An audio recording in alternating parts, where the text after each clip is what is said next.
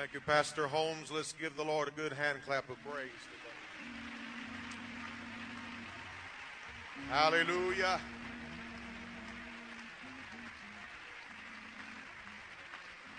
I think maybe you misunderstood me. That would have been good for the mayor of the city, but I said, let's give the Lord a hand clap of praise.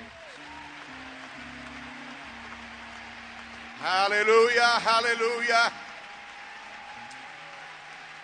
Praise God, praise God, praise God. Clap your hands unto the Lord, all ye people. Shout unto the Lord with a voice of triumph. Hallelujah, hallelujah. Praise God, praise God. Well, that's a little more like it. I want to say what a great privilege and honor it is to be here one more time, camp meeting in Little Rock. Thank you, Brother Holmes, for the gracious invitation to be a part of it again this year. And I have already thoroughly enjoyed everything that I've heard and felt, received in these services. Regret that I was not here from the very beginning, but we'll try to catch up a little later through the recordings. And but we have always been blessed every time we've come. We want to add a little part, looking forward to what we're going to hear yet again tomorrow. Amen. And I want to give honor to the good pastor of this church, his beautiful family that we saw up here a few moments ago. Of course, Elder and Sister Burr have meant so much to us over the years, the stand that he's taken. And of course, Sister Holmes, we have always appreciated her good words, her life, her witness. Amen. We have a lot to be thankful for tonight. Of course, this beautiful church, what a magnificent structure we're standing in today. And I'm glad Pentecost has at least one of these. I'm glad Pentecost has at least one of them. Amen. And feel a little bit intimidated, overwhelmed by the sheer size and volume, but we serve a great God, and we want him to have his way in the remainder of this service. But we salute the First Pentecostal Church of Little Rock for the great work that you're doing here for the kingdom of God, and also for what you are doing for the work of the Lord in many places around the world. May God continue to bless you richly for that. I give honor to all of my preacher friends that are here tonight, scattered all over this building. What a tremendous, beautiful representation we saw a little earlier, and all the saints of God that are here. A lot of things we could say, but we've already heard about Outback and the other restaurants, and so we want to try to be mindful. I don't know what Brother Holmes has against me, that he would first of all put me after Brother Larry Booker. This is not an enviable spot to be in, I assure you. And such a tremendous preacher, man of God, and I thoroughly enjoyed what he had to say. Would have love for him to just have carried it further. Amen. And the other thing is, I wondered how many people got apoplexy when they received the announcement of this meeting and saw that Brother Booker and I were going to be preaching the same night. The two prospective longest, long-winded preachers in Pentecost.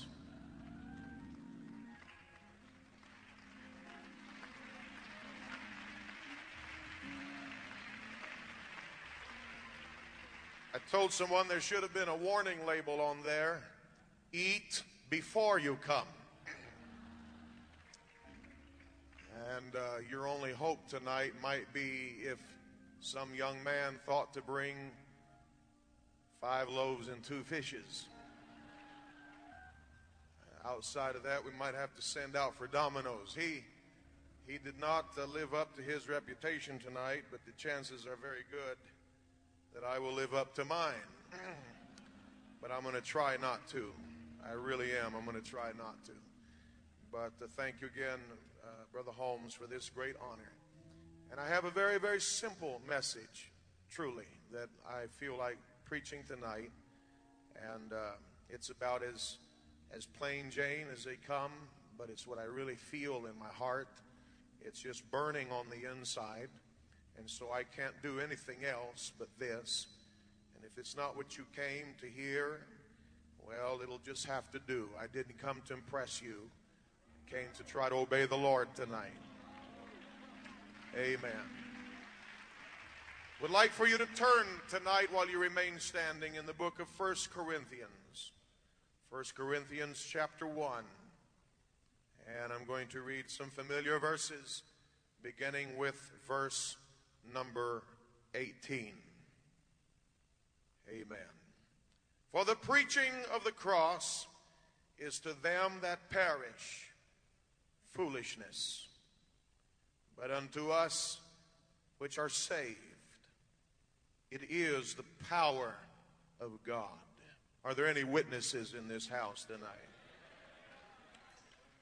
For it is written, I will destroy the wisdom of the wise, and will bring to nothing the understanding of the prudent.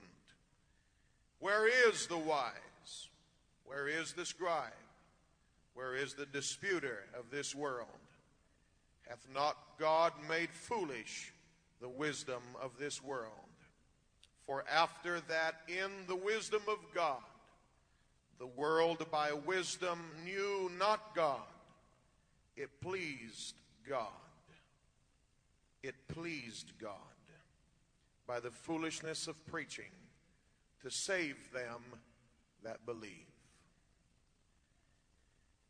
And I'm going to give you two different titles tonight if you desire, and you can choose one or the other. I want to talk to you for a little while about God's answer to the wise guys.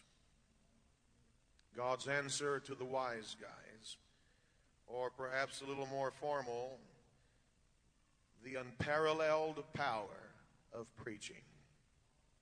The unparalleled power of preaching.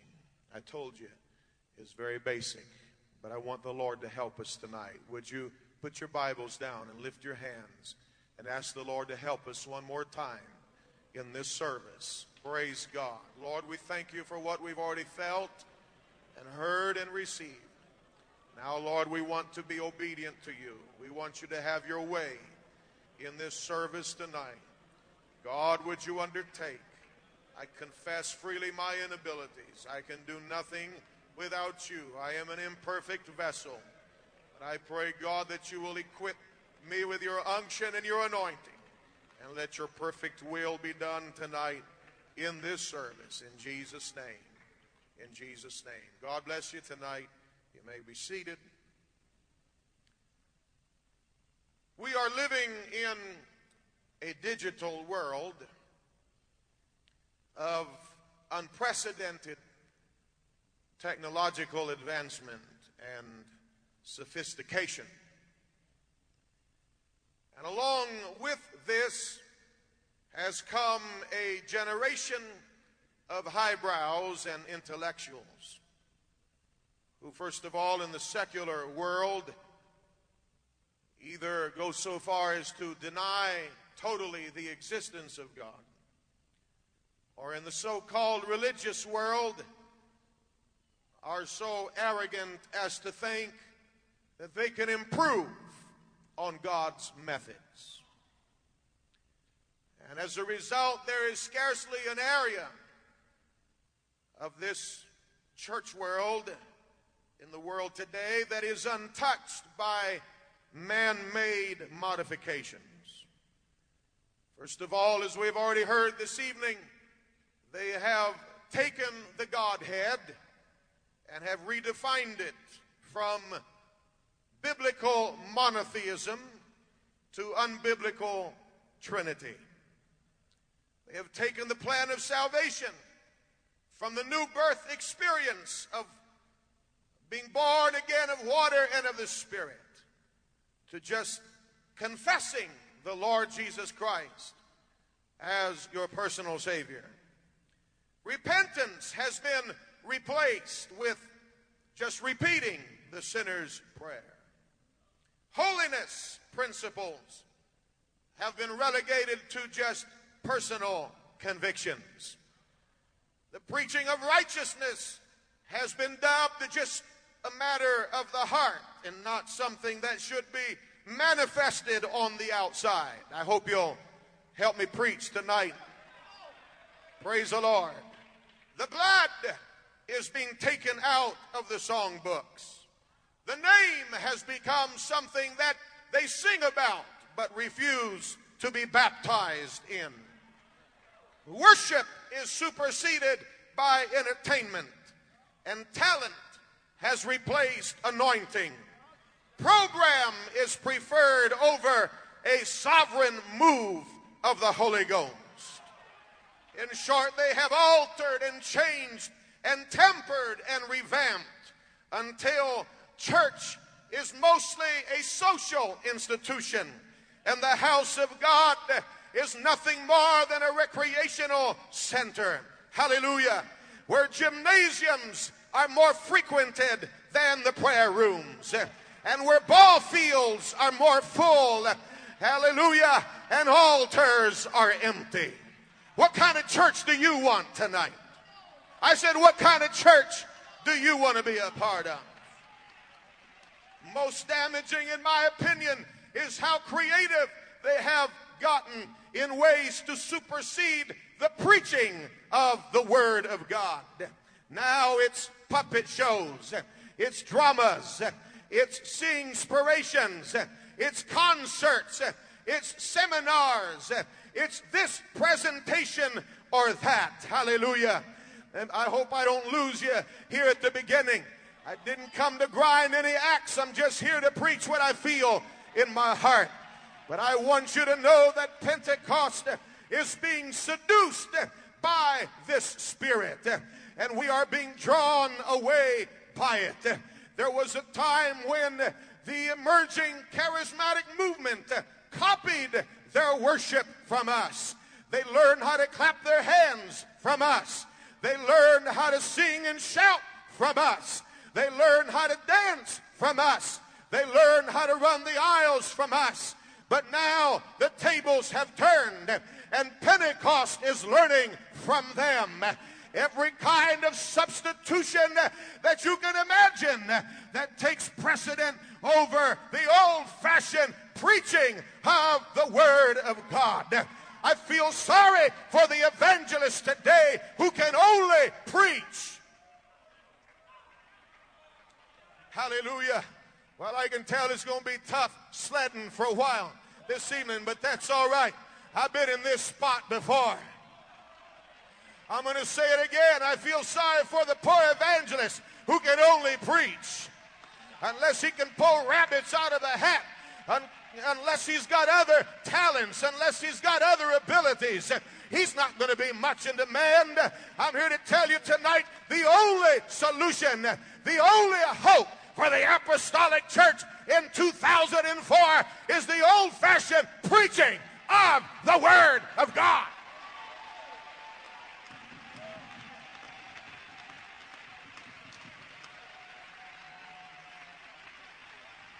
This generation is so arrogant as to think that they are more innovative than God, and that they have discovered avenues and ways that God had not considered. In their misguided zeal to make religion more attractive, hallelujah, they have overlooked one simple fact, and that is this: that a God that can launch shooting stars, and a God that can cause the aurora borealis to dance on an evening sky, and the God that can put on a display of lightning and the fury of a thunderstorm, and the God that can explode a volcano and spin up a hurricane. If he wanted to, he could put on a show that is unequaled, that is unsurpassed, that nobody can even come close to. He could put on a spectacular extravaganza that would leave any audience breathless with their mouths open. All of the wizardry of Hollywood could not come close to what God can put on in tonight if he so chose.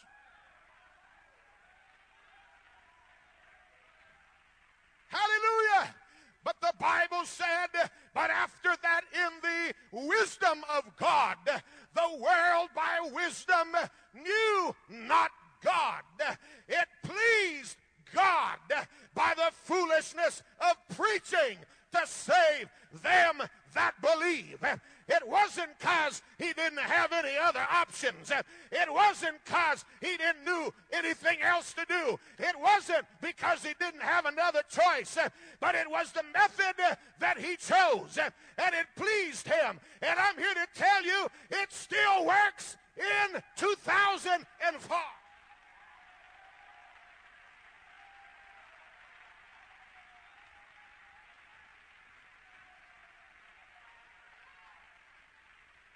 Hallelujah, hallelujah. Give me plenty of volume, please. Praise the Lord. I don't want anybody to not hear me tonight. And I certainly want to hear myself. Praise the Lord. Amen. But I thought about the story that Jesus told about the rich man and Lazarus. And the Bible said that the rich man in hell, he first of all begged that Lazarus would dip his finger in water and come and touch it to his tongue. And Abraham said, it's impossible because there is a great gulf fixed between us, and nobody can pass from here to you and from you to here. Amen. By the way, there is no purgatory. You got only one chance. You better get it right now.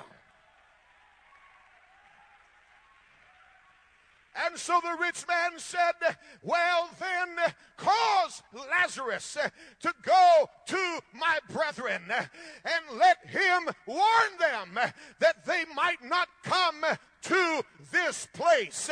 Let me tell you what the Bible said. The answer was, they have Moses and the prophets. And if they will not believe them, neither will they believe, though one rise from the dead. I submit to you that God, if he wanted to, could open up this floor today and cause us to peer into the fiery depths of hell. If God chose to, he could give us a vision of heaven itself right this moment. If it pleased God, he could cause angels from heaven to descend upon this platform and to declare the things of God to you. But he did not choose those methods. Instead, he chose a simple, fallible man equipped with a dynamic word of God, and said, if they will not believe them, neither will they believe if they see a miraculous phenomenon.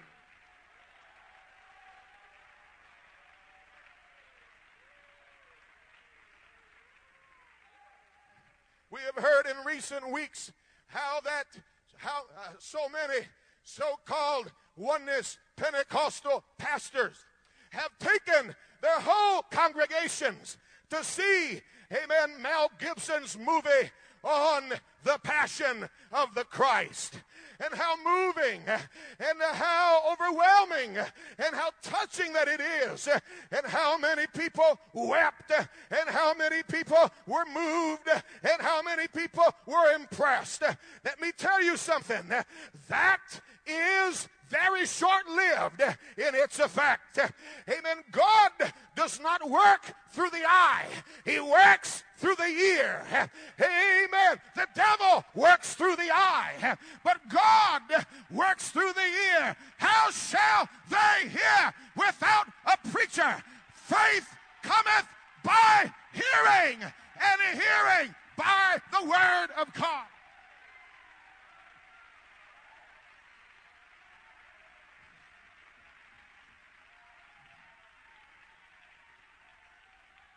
Just drop his word into a simple man. Sometimes maybe even an uneducated man. But let him preach under the anointing and watch the miracle unfold. Watch as drug addicts get under the conviction of the Holy Ghost.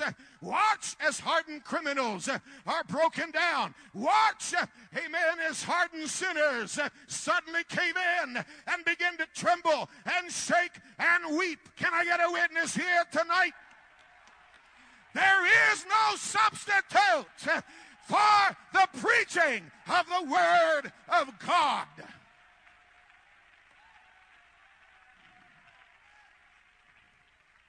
Hallelujah. I've got to slow down here a little bit. I want to impress on you tonight the fact that it is a foolish notion to underestimate the power of the Word of God. The Word of God is fundamental to everything that we are doing here tonight. My Bible says, in the beginning was the Word. The Word pre-existed all things. Before there was a sun or a moon, there was the Word. Before there were stars and the universe, there was the Word. Before there were angels and created beings, there was the Word. In fact, it may give somebody comfort tonight to know this, that before there was a Lucifer, there was the Word.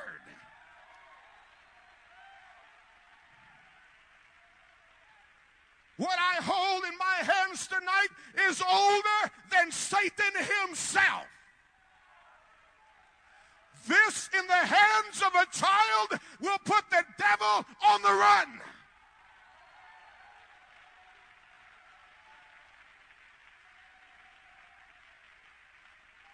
Before all the bad boys of the ages, there was the Word.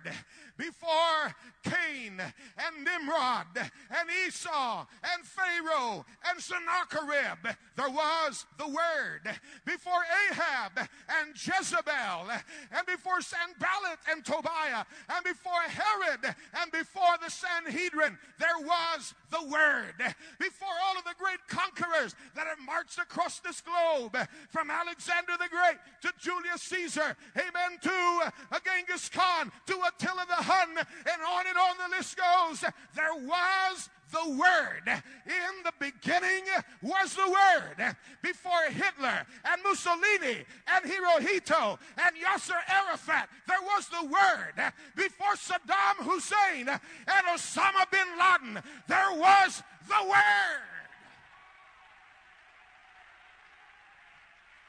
Before thieves and crooks and murderers and rapists and abusers and wicked men, there was the Word.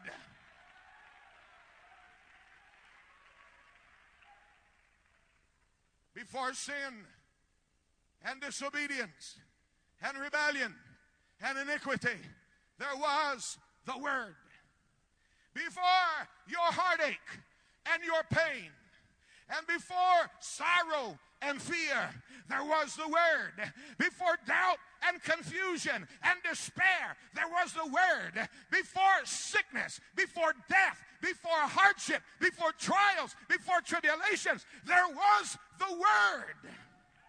What we have tonight precedes and predates everything that we are having to contend with in this hour.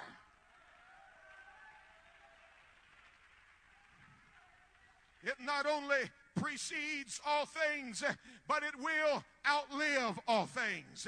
Amen. The psalmist said, "Forever, O Lord, thy word is settled in the heavens." Praise the Lord.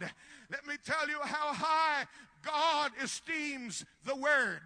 He esteems His word so high that the Bible said in Psalm 138 and verse number 2, "Thou hast magnified thy word above all thy name."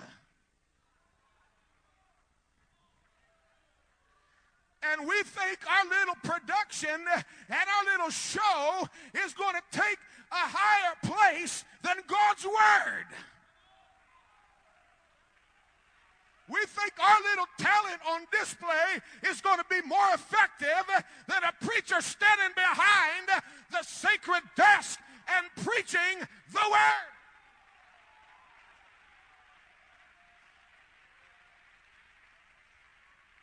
Not only does the word pre-exist all things, but his word has created all things. I see a man by the name of Moses up on top of Mount Sinai. God has already brought them out of Egypt by a strong hand. They are there to receive the law. And in the process of all of that time together, hallelujah, amen, and the visits that he has with God, I don't know what all transpired and what kind of dialogue existed there, but I kind of imagine, just looking at it from a human standpoint, there must have been some doubt. There must have been some hesitancy and some reluctance to really believe that they were going to pull this off. Getting out of Egypt was one thing, but getting into the promised land and dislodging those nations from there and reclaiming the land that had been promised to Abraham, Isaac, and Jacob was going to be another thing altogether. And I don't know exactly when and how all of that happened. I have an opinion, but I won't go into that tonight, except that at some point or another, God evidently tapped on his shoulder and said, "Get something, Moses, and start writing." In the beginning, God created the heavens and the earth. Hallelujah. Amen. All of creation has been put together by the word of God. The earth was without form and void, and darkness was upon the face of the deep. And God said, "Let there be light." And there was light. Amen. I heard recently on the radio, just traveling down the road, that scientists have finally concluded and agreed that all mass and all time and all energy emanated from one cataclysmic event. And I thought, where you boys been all this time? I learned that a long time ago. In the beginning, God created the heavens and the earth.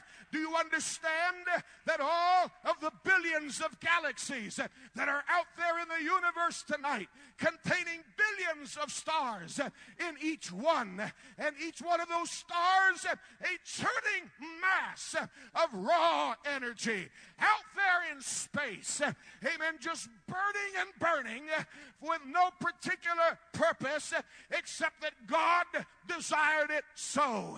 Amen. They recently focused the Hubble telescope a little farther out in space, and they thought if they looked out there, they would see the edge of the universe as we know it, and they would learn where it all came from.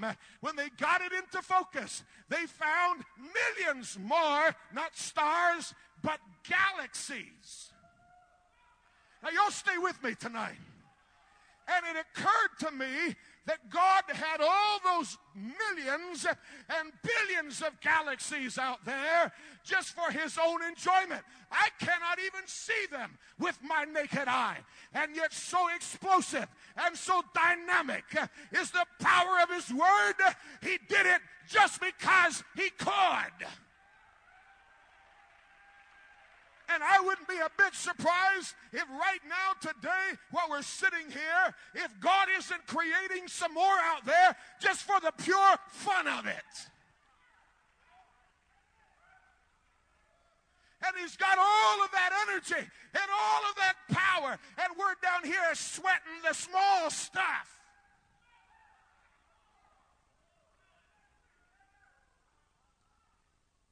Let's lift our hands and talk to the Lord for just a moment.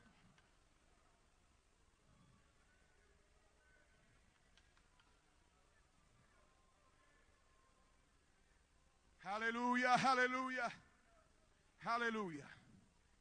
It has been said, God came out of nowhere. He spoke into emptiness. He created something out of nothing with the help of no one.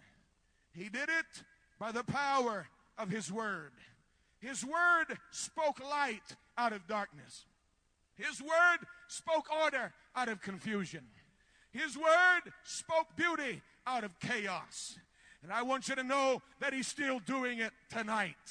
He's doing it in people's lives every single day. He's done it in some of your lives. So I know you're pretty cool, calm, and collected about it tonight. Amen. But there was a time when there was nothing but chaos and confusion and disorder and ugliness and a heartache and pain. But you know what made the difference? Somebody preached to you. The Word of God found you where you are. And such were some of you. But you are washed. But you are sanctified. But you are justified.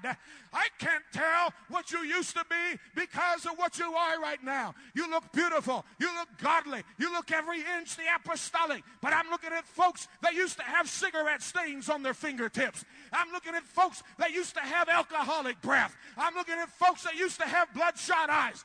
I'm looking at folks that used to be perverted and unclean and corrupt. Hallelujah. I'm looking at folks that were in the lowest of the low, but here you are sitting on this pew. You know why? Because you went to the meeting one night and your heart wasn't right, but something got a hold of you.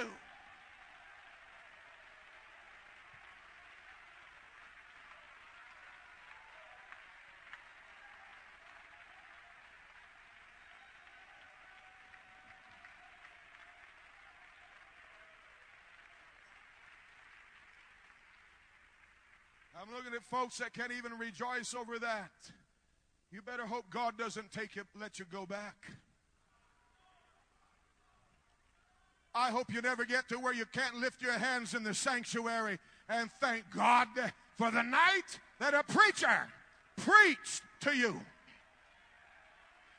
and made a difference in your life. Hallelujah. Jesus said, heaven and earth shall pass away, but my words shall never pass away.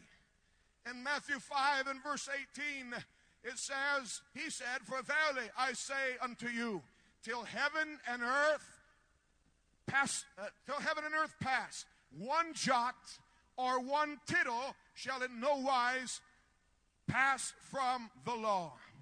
A jot was the smallest letter in the Hebrew alphabet, the most insignificant. A tittle was even less than that. It was just a little mark, just a little squiggly mark, a little curvature, a little hook that was placed sometimes above the letters in certain ways to distinguish letters that were very similar in their appearance. Amen. Jesus was declaring that the word of God was so sure and steadfast. Amen. That before one jot or tittle would pass from his word, all of heaven and earth would have to pass. Amen. I read where Jewish tradition has it that if all men in the world got together and they conspired and agreed to remove one jot or that smallest letter out of the word of God, they would not succeed. I also read that it was their tradition that if it was possible to eliminate one tittle from the word of God, that the whole world would suddenly be destroyed. You know why? The Bible said by faith, we understand that the worlds were framed by the word of God. Every atom, every molecule, every substance, every ingredient is not only formed but held together by the word of God. If you can prove God a liar on any one point, it would be like pulling the thread that would unravel the garment, and all of the universe would cease to exist. He predicated it, built it, and hung it on his word. And then we've got Johnny-come-latelys and yahoos that come along, and they have concluded they have found a better way. There is no better way.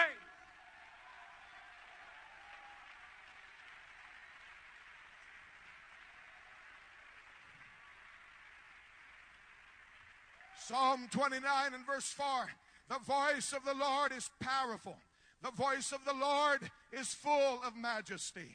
The voice of the Lord breaketh the cedars. Amen. Yea, the Lord breaketh the cedars of Lebanon. He maketh them also to skip like a calf. Lebanon and Syrian like a young unicorn. The voice of the Lord divideth the flames of fire. The voice of the Lord shaketh the wilderness. There is absolutely nothing that the Word of God cannot change, alter, renew, remake, restore, fix, repair, if we will just let it.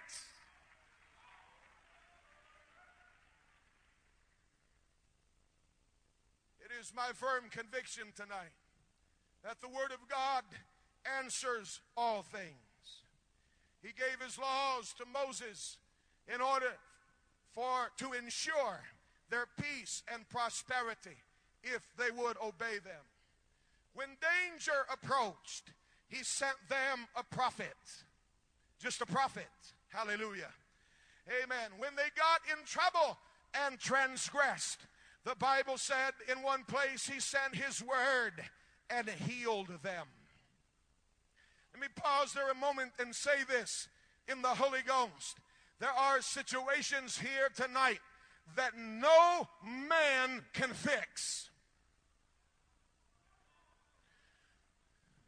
You can put on a good act if you want to, but there are situations here tonight that no man can fix.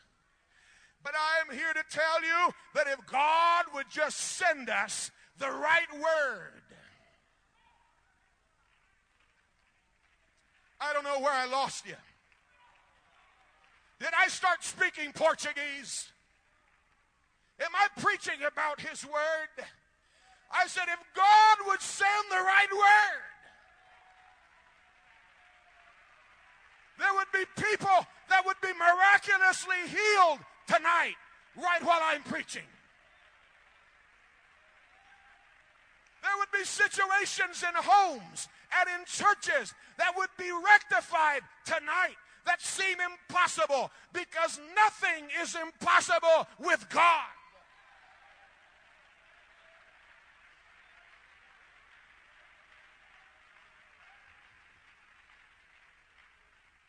He turned the city of Nineveh that was so wicked and steeped in idolatry, hallelujah, turned them around into repentance by just sending them a preacher, and a reluctant one at that. When he got ready to implement his redemptive plan, as we've already heard this evening, he took his word and he wrapped it up in flesh, and he gave it a name that is above every name, and set it on this earth, and we beheld his glory. And suddenly the word of God was in living color in front of all those around him. Oh, I wonder about that little season of time when Jesus was still an infant lying in a manger or in his mother's arms. The greatest one, the creator of heaven and earth, humbled himself and became in fashion like a man. I've got to believe that when that baby cried, that hell trembled. Hallelujah. When it came time to inaugurate his ministry, and he was led by the Spirit to be tempted of the devil, his response to every attack from the enemy was, "It is written." Even though as the Word made flesh, as God manifest in the flesh, any words that would have fell from his lips would have automatically become the Word of God. But you know what he was saying? There's already enough written back there, amen, to defeat the devil on any grounds.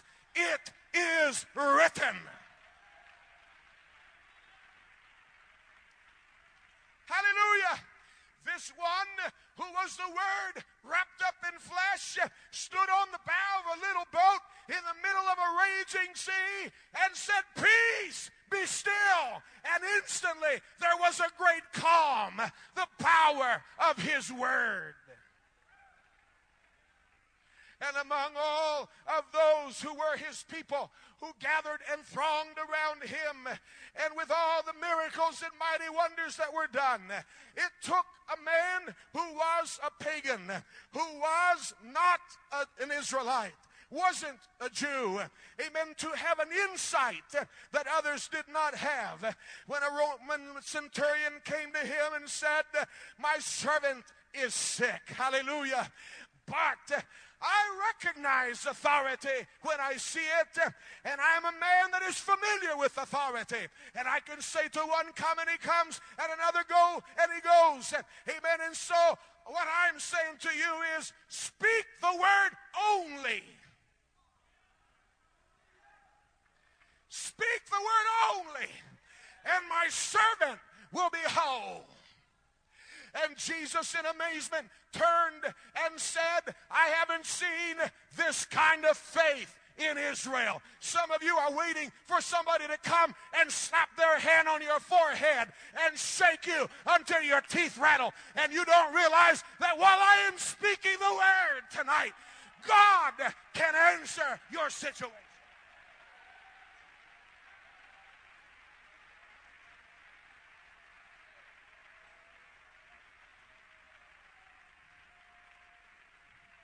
And hanging on the cross, His body battered and beaten and bloodied, with almost no strength left, life leaving His body. Hallelujah. He raises His head and He utters these words. And though they were perhaps uttered with the last ounce of strength, physical strength that He could summon, He said, "It is finished." Hallelujah. It is finished. And the prison bars swung open, and the veil in the temple rent from top to bottom, and the way into the Holy of Holies was made, and the captives were set free, and the graves were opened, and dead men were seen walking, amen, resurrected in the streets of Jerusalem. So powerful is His word. Oh, I'm starting to feel something here tonight. Praise the Lord, praise the Lord, praise the Lord. I just feel like standing one more time in defense of the Word of God.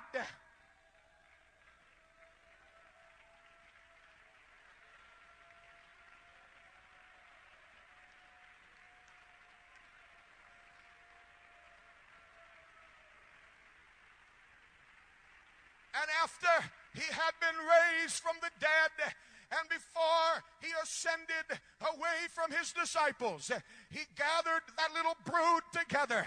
And this is what He said to them. Amen. "Go ye into all the world and preach the gospel to every creature." Just preach the gospel. That's all you need. I'm not giving you any special doodad. You're not getting a miracle coat. You're not getting a miracle staff. You're not getting this trinket or that trinket. I've already given you what you need. Now take what you have and go and preach. Just preach. "And he that believeth," he that listens to you and says, "Yeah, that's right. That's what I'm going to do. That's what I need." "He that believeth and is baptized shall be saved."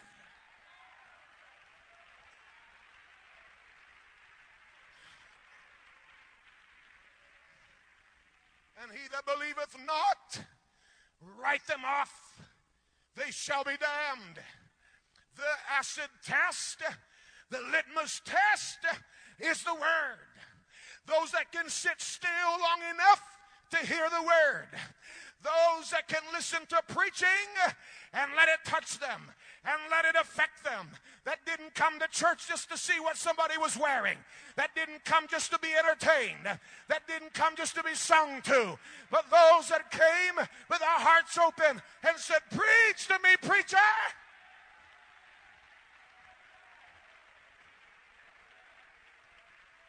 And these signs shall follow them that believe. In my name shall they cast out devils. They shall speak with new tongues. They shall take up serpents. And if they drink any deadly thing, it shall not hurt them. They shall lay hands on the sick, and they shall recover. Now listen. So then, after the Lord had spoken unto them, he was received up into heaven and sat on the right hand of God. And they went forth and preached everywhere, the Lord working with them and confirming the word. Not spooky organ music. Not getting the lights down just so. But confirming the word with signs following.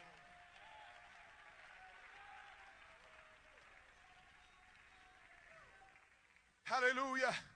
And so on the day of Pentecost, when, amen, they were filled with the Holy Ghost and spake with tongues as the Spirit gave them utterance. They couldn't stay in that locked room any longer. They spilled out into the streets below. And there, amen, they caused a commotion. And the multitudes gathered around, wondering what was taking place. You know what happened? The key moment, amen, the key activity was when Peter stood up in the midst of them and he began to preach and say, these are not drunk as you suppose, but this is that which was spoken of by the prophet Joel. And he preached a message.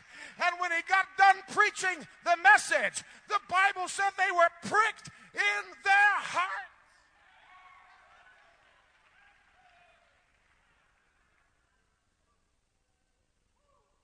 And said, "Men and brethren, who can do that?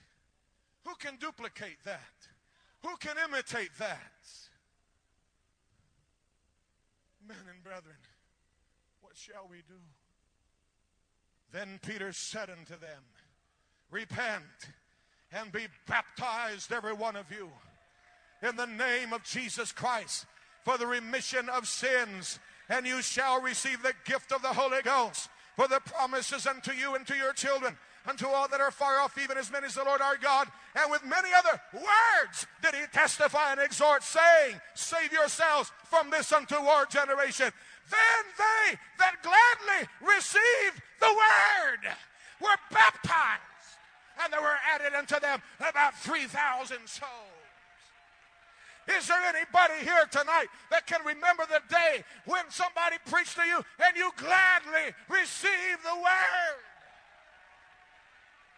And you didn't just say, "I've been Baptist all my life, I'm going to stay Baptist. I've been Catholic all my life, I'm going to die Catholic." But when you heard the word, you said, "That's for me, count me in."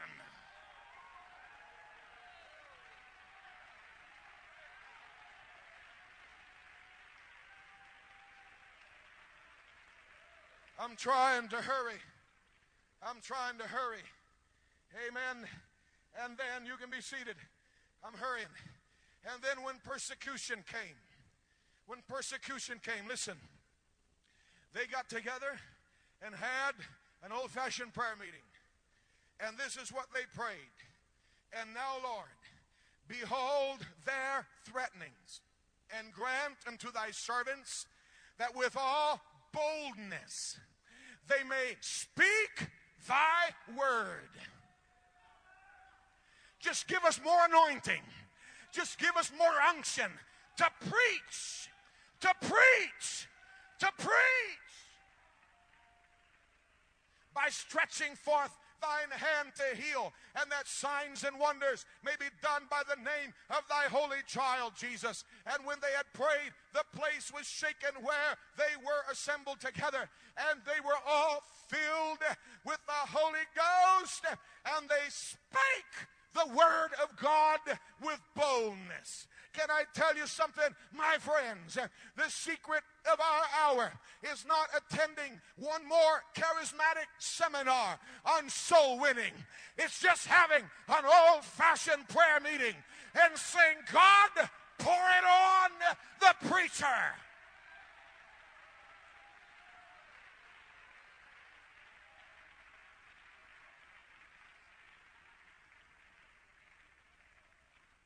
After Paul's conversion, he caused a commotion everywhere he went by preaching. Amen.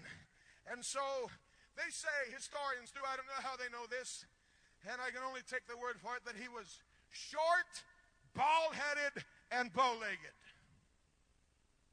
That doesn't quite fit the profile of a dynamic preacher. Hallelujah. Not that it doesn't either. Amen. God doesn't stereotype his preachers. He has eloquent Isaiahs. He has weeping Jeremiahs. He has some who, amen, if they were living in a different time, would be clothed in camel's hair, eating locusts and wild honey. That would be the voice crying in the wilderness. Oh, yes, he does. Don't stereotype your preacher. Just let him preach. And that little short, bald-headed, bow-legged preacher came walking into one of the most idolatrous and wicked cities of their time by the name of Ephesus. Amen. He didn't set up a big, lavish sound system because they had none. He may have if he'd have had one. I don't know, but he didn't do it. He didn't have it. He didn't set up a big to-do. He didn't have a big campaign, a big production. He just stood up and started preaching. And before you know it, they are rioting in the streets. And the worshipers of the goddess Diana are feeling threatened by this short, bald-headed preacher. We don't have to be intimidated by the religious elites of our day. You don't have to be ashamed of your preacher. All he needs is the word.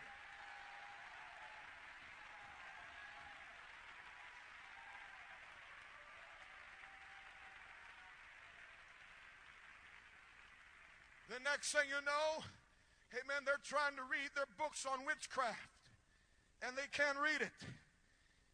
It's starting to look ridiculous to them. And they start comparing that to what they're hearing the preacher preach, and there's no comparison.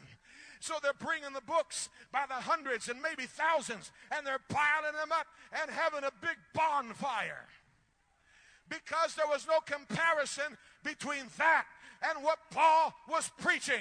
And the Bible said when that was done, so mightily grew the word of God and prevailed.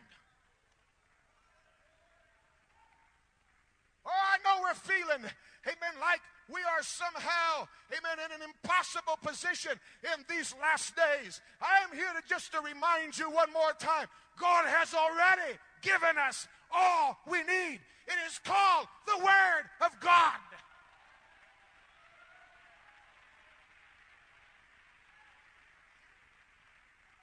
And so Paul later said to Timothy, the young man who will for all practical purposes take his place of leadership in the early New Testament church. And this is what he says to him. He said, preach the word. Be instant in season and out of season. Reprove, rebuke, and exhort with all long-suffering and doctrine. For the time will come when they will not endure sound doctrine. But after their own lust shall they heap to themselves teachers, having itching ears. And they shall turn away their ears from the truth, and shall be turned unto fables. Here's the problem of some segments of Pentecost. This is definitely happening in our generation. And so instead of sticking with the program, they are modifying their approach and trying to appeal to them on a different level. Take the pulpit out. Come in dressed in casual clothes. Sit up on some high chair and try to talk cool, hip language. Or dress up, amen, in leather tights and ride up on the platform on a Harley Davidson motorcycle. Or have big dramas and productions to try to appeal to that carnal people. The program is the same, whether they listen or don't listen. Whether they want it or don't want it. The prescription is the same. Preach the word. Preach the word. Preach the word.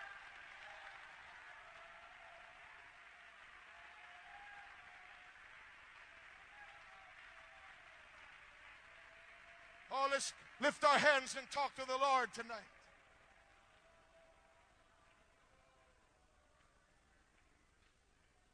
Hallelujah. Hallelujah. Hallelujah. Hallelujah. I'm going to try to circle this thing for a landing.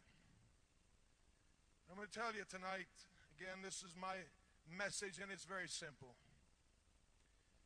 That this is still the answer today. In spite of this magnificent structure that we're in, we don't want to take anything away from that. I'm thankful for it. And all of the talent that we have, the ability that Pentecost is full of anymore.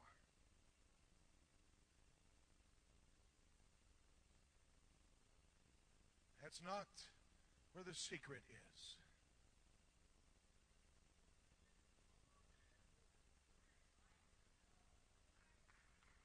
The highlight of the service is not the choir.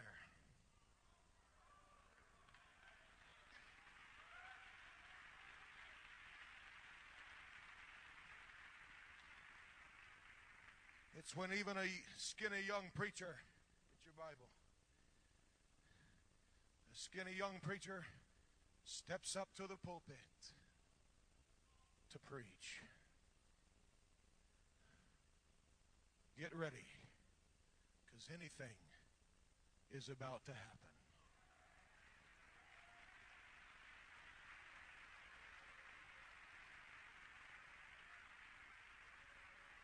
I heard of one church where the music minister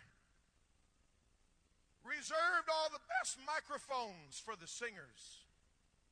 The pastor had to ask permission to use one of the better mics. That'll be the day.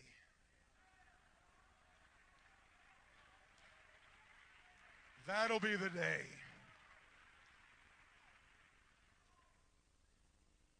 Don't fall out with me now. Y'all promise you won't? That was weak. We'll have to take a chance anyway. Sometimes we think that we had a tremendous service, and the way we put it is the preacher didn't even preach.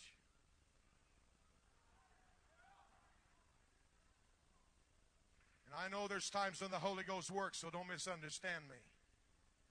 But the day you start thinking, let's shout it down so the preacher doesn't preach.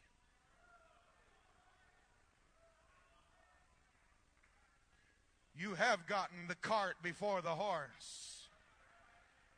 Because the greatest services you'll ever sit in is when that God-anointed pastor or evangelist or whoever he is gets up and preaches to you. And God takes some of that same powerful creative ability that framed the universe and passes it through a man and sends it out to your situation. You need to thank God every day.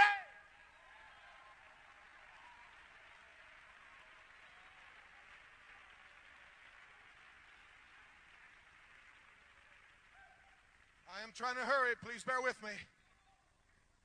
Amen. I know, there's sometimes people that come to a meeting like this and they think, man, if I could ever preach a meeting like that, boy, that'd really be something. Let me tell you something. This is the truth.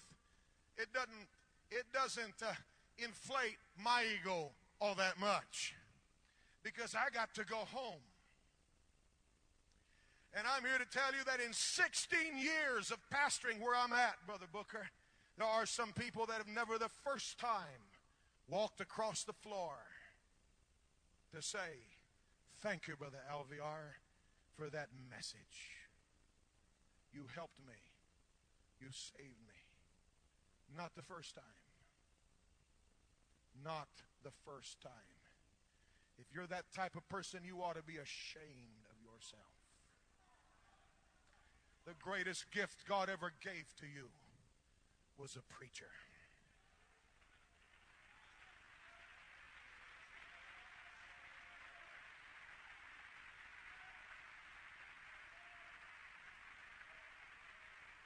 I know this is plain, this is old, this is repetition, but it's what I feel burning in my soul tonight. The day we start getting away from preaching, even a little bit. We've got meetings now across the country where everything else is the focus. Throw in a little preaching at the end just to kind of justify the rest of it. But just don't get too carried away, because we got a program. When the best thing God could do for us, even here tonight, is to invade this house and take over and begin to work in people's lives. I'd like to say to every home missions pastor, I'm not a preacher of preachers. I'm not that arrogant to think that I'm qualified to teach preachers anything. I'd just like to encourage every home missions pastor that's here tonight. Don't be intimidated. Don't be demoralized. You may go home from this beautiful crowd of people and look at about 15 or 20 in the face and feel like you're not doing anything. I tell you, in the name of Jesus Christ, just stand up and preach.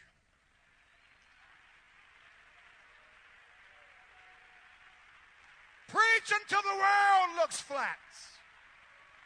Preach whether they hear you or don't hear you.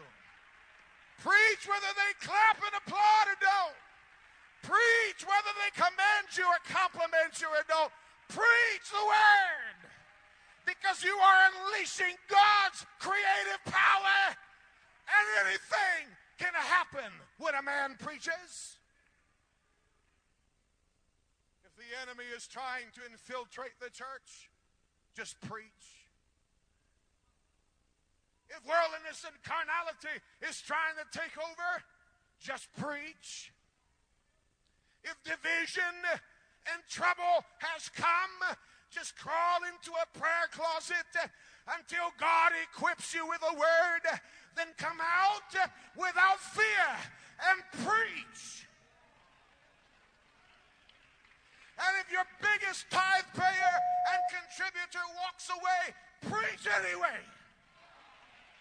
Preach while he's going out the door. And God will bring you somebody that will fall in love with preaching.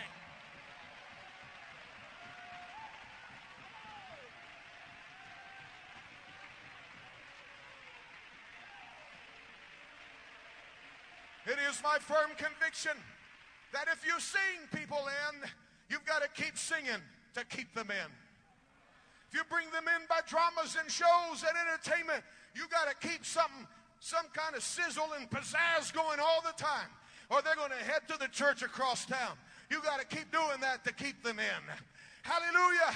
Oh yeah, if you scare them in, you got to keep scaring them to keep them in. But if you just preach and they come in because they heard the word, all you got to do to keep them is just keep on preaching. Just keep on preaching. We all stand tonight. I'd like to say to the saints of God that are here, just let your man of God preach. Take your hands and the reins off the pulpit. Don't put him under any constraint. It'll be the salvation of your soul.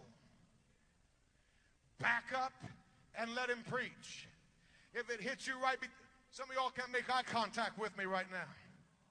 If it hits you right between the eyes, let him preach anyway. If, as we heard tonight, it touches your youngins or your grandkids, say amen to it anyway. Let them see you stand up and back up the preacher. And when they try to bring it up at the dinner table and get your sympathy, you ought to wheel around and tell them, you shut your mouth. We're standing with the man of God. It's God's plan. It's God's purpose. It's God's method. Don't place unreasonable demands on him. There is a scripture that I have looked at a different way for some time. I know its application, but the Bible said, and having food and raiment, let us be therewith content. And I know it's talking about material possessions, and it's teaching people how to be satisfied with what they have instead of greedy and jealous and envious all the time and lustful. Hallelujah. And yet I have seen that in a different light as well. Having food and raiment, let us be therewith content. So your church doesn't have a choir. So your church doesn't have the best musicians. So your church doesn't have this little committee and that little social club and this little special interest deal going on that some other church might have. If you have a preacher that's preaching to you the truth, you have food and raiment. You have everything it takes to get from here to glory.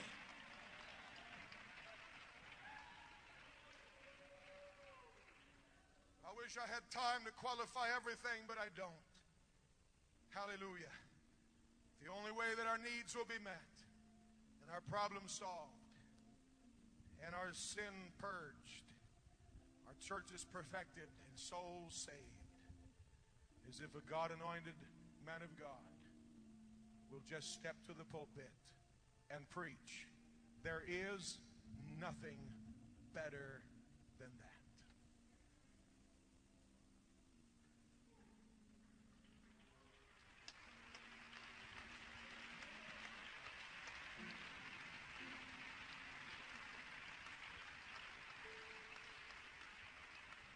I have here in my Bible a photograph. It's a photograph of my father. He passed away a few months ago. The age of 70, not an old man. I was with him the day before he died.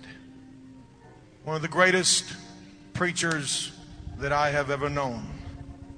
And I know that's a biased opinion. But through his ministry, directly or indirectly, upwards of 10,000 people are baptized in Jesus' name today, filled with the Holy Ghost. A man who loved the Word of God. Maybe someday I won't do it, but there isn't a time I get up to the pulpit now that I don't look back here first at this photograph. And I think, buddy, you've got a responsibility. You've got a tradition, you've got a heritage. And I don't ever want to betray it or let it down. I told my dad before he died, I said, I don't want anything you have, except maybe your books. He had a lot of them. I said, you've already given me the best thing you could ever have given me, and that was a love for this apostolic message.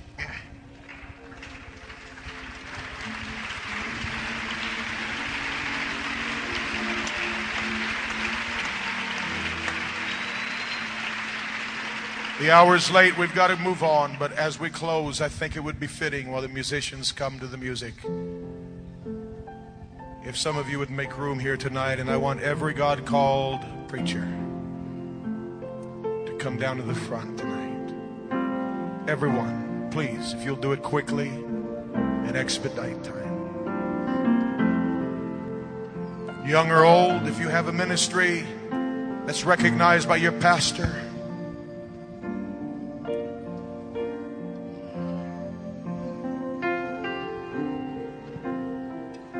hallelujah, hallelujah. Stay up here with me. Stay up here with me. Praise God. Praise God. Paul preached before Felix, the governor, and he shook and trembled. He preached before Agrippa, and it was enough that Agrippa said, almost, thou hast persuaded me. I won't go into the story tonight, but a few months back, we had a federal judge in our area come in.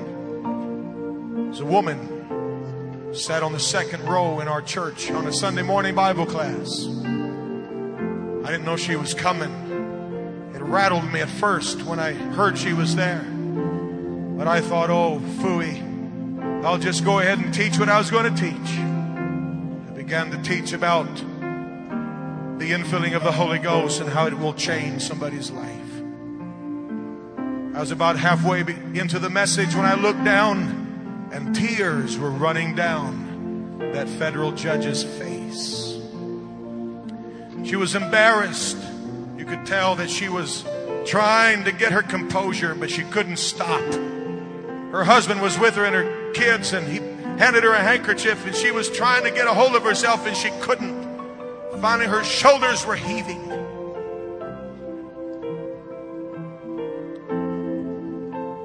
Wish I could tell you that she had received the Holy Ghost. I can't tell you that. I will say this. When I finished, closed the service, went down and greeted them, she was still dabbing her eyes, and she said, Pastor, I was profoundly affected by this message this morning. I thanked them for coming, turned and walked away, was greeting others when I felt a hand on my elbow, and I turned, and there she was again, still dabbing her eyes, and said, I want to tell you again how impacted I was by this message this morning. She came two other times, took notes, raised her hands. I'm still praying that God will do a work in her life. But since then, we've had visitors come that said, we came because Judge so-and-so recommended that we come to this church. Just preach. This old-fashioned gospel, Acts 2:38, still works. Saints of God, look at this beautiful sea of men of God here. It is on these men that the future of our generation rests. Not in our talent and production. All of that embellishes and it helps to add color, but the real crux of the matter is when these men get up and preach. And I'm here to tell you that never have a group of preachers been under more attack than they are in this hour. Not only to compromise the message, but their families are under attack. Their health is under attack. I've never heard of so many men of God who are battling against life-threatening diseases, and their wives as well. Heart attacks, strokes, all kinds of stuff. If the devil can just silence their mouth, battle is over, because the secret is in preaching. It is God's chosen method. You might think they're doing well. They're here. They're having a good time at camp meeting. But I assure you that there are pastors here that are facing seemingly insurmountable situations at home. Right while I'm here tonight preaching, I have a situation at home right now that is dividing my attention, preoccupying my mind. We need every saint of God to stretch forth your hand, and I'm going to ask this good elder, if he will please, to pray. And I want us, men of God, if you will, put your hand on one another's shoulder. And saints, if you will, stretch your hand out this way. And let's pray for the apostolic ministry in this hour.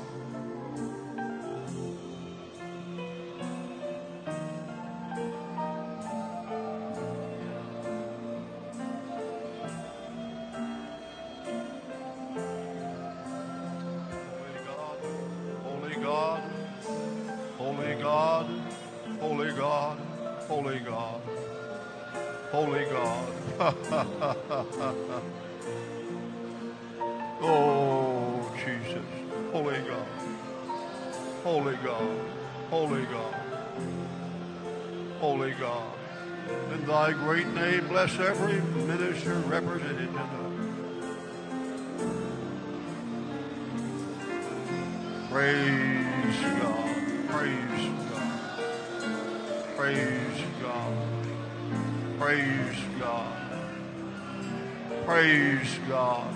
Bless them, Lord. Bless them, Lord. Praise God.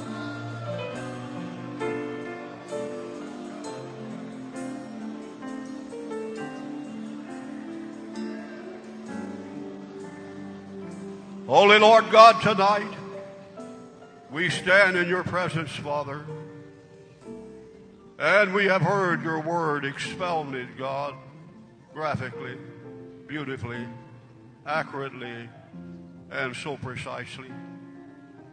And, oh God, there's nothing greater than the word of God tonight, and standing here tonight are the hopes and the fears of a large segment of what we call the Pentecostal movement. God, there is no substance for your word. We have seen the drift away from it. We have seen the innovations. We have seen the substitutions. We have seen the wreckage. We look upon the ruins of churches tonight that are no more. We see the great seats of athletics, drama, all the other substitutes that have come in, that have superseded, that blaspheme your name today. But, oh God, tonight the wise men, the men of understanding, the men that are able to read the times, God, those men are looking back. They're re-examining their motives and, oh God, all the tools of their trade. And they're finding the only thing that matters is the preaching of the word. God, we know tonight there is only one tool given by Almighty God for the perfection of the bride, and that is the preaching of the word. Don't let us trade it away, Lord. Give us a renewed conviction of the need of it tonight as never before. Bless these men, God. Put the anointing upon them. Only the anointing will break the yokes of sin out there. God, we're facing uncertainty. We're facing terrorism. We are surprised that we're here tonight even. There may be disaster before the dawning of the day. But we are the people upon whom the ends of the world have come. Bless this ministry, my God, and bless this man of God that delivered it to us so forcefully and so fearlessly tonight. And may we bind together, God, in this truth, that in the beginning was the Word. Everybody lift your hands and praise the Lord together.